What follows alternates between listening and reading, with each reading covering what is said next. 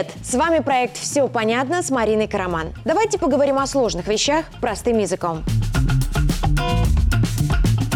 Сегодня о том, кто запрещает детям покупать бенгальские огни. Можно ли получить травму от качественной петарды? И что делать, если фейерверки под окном не дают спать? Поехали! Скоро новогодняя ночь, а она уже лет 30 ассоциируется не столько с боем курантов, сколько с боем петард за окнами. Активно взрывать начинают за 10 дней до и продолжают около 10 дней после Нового года. Пик залпов приходится на ночь с 31 на 1. В этот же период к врачам и в милицию обращается наибольшее количество пострадавших от взрывов петард. Причем в делах фигурируют как взрослые, которые имеют право покупать пиротехнику, так и дети, которым ее продавать нельзя потому что таковы законы нашей страны. Запрет на продажу пиротехнических изделий детям прописан в постановлении Совета министров номер 703 от 22 июля 2014 года о продаже отдельных видов товаров, осуществлении общественного питания и порядке разработки и утверждения ассортиментного перечня товаров. Пункт 33.1. В нем, среди прочего, есть тезис о запрете продажи несовершеннолетним в возрасте до 16 лет пиротехнических изделий бытового назначения. Это такое же нарушение, как сбыт подросткам алкоголя или продукции эротического содержания. Тем, кто продаст ребенку любую пиротехнику, придется отвечать по статье 13.11 Административного кодекса. Нарушение порядка осуществления торговли и общественного питания, оказание услуг населению реализации товаров физическими лицами. Многие сейчас удивятся, но даже бенгальские огни – это пиротехника, и продавать их детям нельзя. Все пиротехнические изделия делятся по классам опасности. Их 5. Первый, второй и третий классы – это бытовая пиротехника. Четвертый и пятый – техническая. Бытовую пиротехнику могут для развлечения использовать физлица, техническую – только юрлица и после получения лицензии на такую деятельность. Какое изделие к какому классу опасности относится и как с ним себя вести, написано в техническом регламенте Таможенного союза о безопасности пиротехнических изделий. На него правоохранители МАРТ и МЧС опираются в работе с взрывоопасными игрушками. Документ утвердили 16 августа 2011 года. Он в открытом доступе и из любопытства ознакомиться с критериями определения уровня угрозы от петарды или хлопушки может любой. А вот решать, к какому классу опасности относится продукт, будут эксперты. Как правило, привычная нам маленькая петарда – это изделие второго класса опасности, то есть пиротехника бытового назначения. А вот фейерверки, которые для нас запускают с площадей в дни государственных праздников – это изделия повышенного класса опасности, четвертого или пятого. Обращение с ними требует специальных навыков, а значит их продают только тем, у кого есть лицензия. Таких организаций у нас всего 15. Но даже если речь о петарде, достаточно открыть описание ее класса опасности в техническом регламенте Таможенного союза, чтобы понять, почему пиротехнику нельзя продавать детям. Радиус опасной зоны, направленное движение кинетической энергии, акустическое излучение – все это о пиротехнике бытового назначения, но даже звучит небезопасно для детей. Класс опасности, к которому относится петарда или хлопушка, будет обозначен в сертификате качества на этот товар. Сертификат можно и нужно просить в торговой точке, где взрослый человек решит купить пиротехнику. Еще раз акцентирую ваше внимание. Ребенку ни петарду, ни ракету, ни бенгальский огонь продавать нельзя. А пиротехнику, на которую у продавца нет сертификата качества с указанием класса опасности, покупать не стоит и взрослому. Можно взять паленый товар или подделку, которая в лучшем случае не сработает, а в худшем нанесет травмы. Чаще всего травмы, которые люди получают во время использования пиротехники, не связаны с ее качеством. Есть у нас одна неистребимая черта – искренняя нелюбовь к инструкциям. Производитель всегда пишет на упаковке или во вкладыше, на каком расстоянии от лица можно поджигать фитиль снаряда и сколько времени нужно химическим соединением внутри для реакции. Если в инструкции написано, что ракетницу нужно воткнуть в землю, поджечь нитку в хвосте ракеты и отойти на 10 метров, значит производитель знает, что именно это время и расстояние позволят исключить травмы. Но люди часто считают себя умнее производителя. Инструкция не не читают, если читают, то им не следуют, а потом ходят на перевязки. Еще одна популярная причина травмирования – запуск петард и мини-фейерверков детьми без взрослых. Дети до определенного возраста не учитывают банальных законов физики и химии, поэтому они не только взрывают петарды в руках, но и пьют моющие средства, падают из окон и получают удары током на крышах поездов. Дальше в топе причин травмирования пиротехникой – алкоголь. Пьяный взрослый часто более глуп, чем ребенок, только пьяный еще и упрям в своей глупости. Когда инстинкт самосохранения притупляется, психика разгоняется в поисках драйва, и техника безопасности теряет актуальность. История знает случаи, когда люди под шофе наспор взрывали петарды в зубах, оставались без зубов и восстанавливали ткани щек с помощью пластических хирургов. А еще есть банальная безалаберность и нездоровый оптимизм. Это когда петарда не взорвалась, и отважный хозяин праздника решает выяснить, в чем дело. Берет петарду, вертит в руках, заглядывает ей в хвост, будто там написано, почему она не сработала, а она берет и срабатывает именно в этот момент. Итогом обычно становятся рваные раны рук и травмы глаз.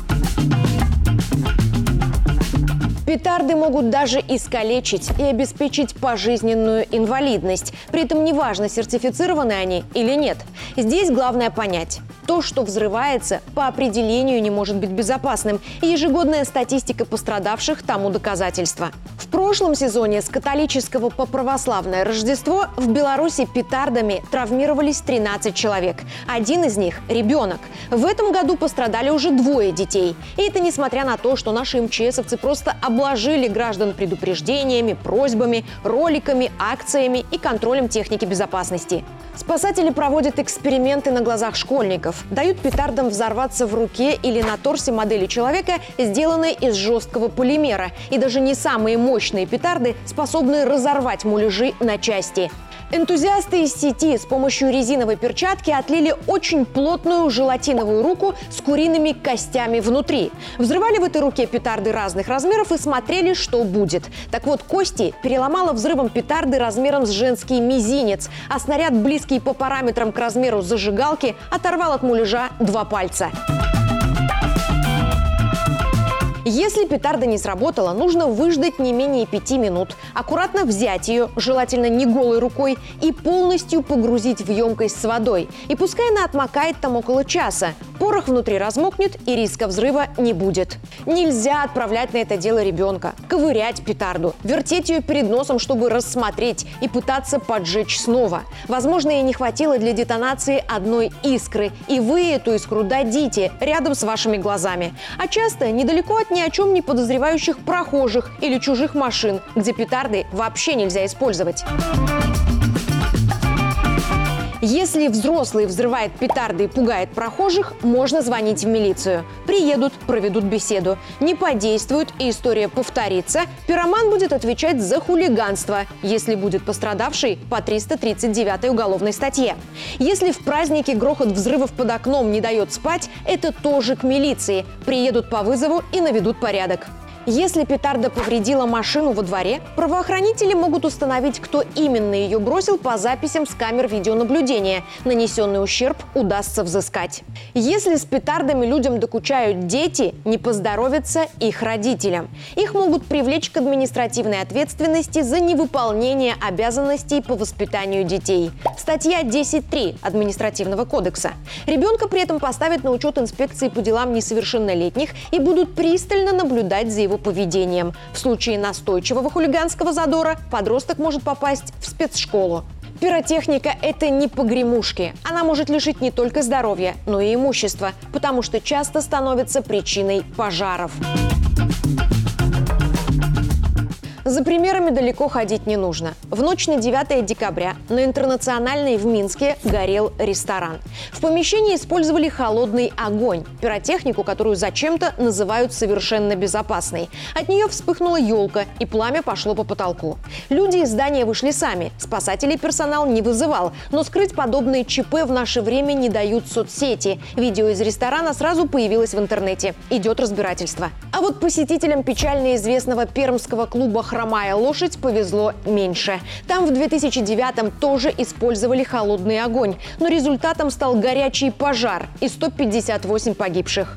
Из-за того самого холодного огня и фейерверков 26 сентября этого года в Ираке сгорел шатер, где праздновали свадьбу. По последним данным погибли 152 человека. Проблема в том, что холодный огонь холодный лишь до тех пор, пока горят эфиры некоторых кислот, а они в этом виде пиротехники смешаны с этиловым спиртом. И когда выгорают эфиры, начинает гореть спирт, а его пламя вовсе не холодное. Здесь многих из вас ждет открытие. В помещениях разрешено использовать только бытовую пиротехнику первого класса опасности. То есть в ее сертификате качества этот класс должен быть подтвержден, а опасная зона вокруг нее не должна превышать 50 сантиметров. Это бенгальские свечи и безобидные хлопушки. Открытый огонь в общественных местах использовать запрещено. Если вы видите большие огненные фонтаны и фаер-шоу в помещении, знайте, владелец заведения рискует вашей жизнью жизнью за ваши же деньги. Если этот перформанс увидят сотрудники МЧС, штраф перекроет радость от выручки заведения. Даже свечки в торте несут опасности. В норме рядом с ними должен стоять сотрудник ресторана с огнетушителем.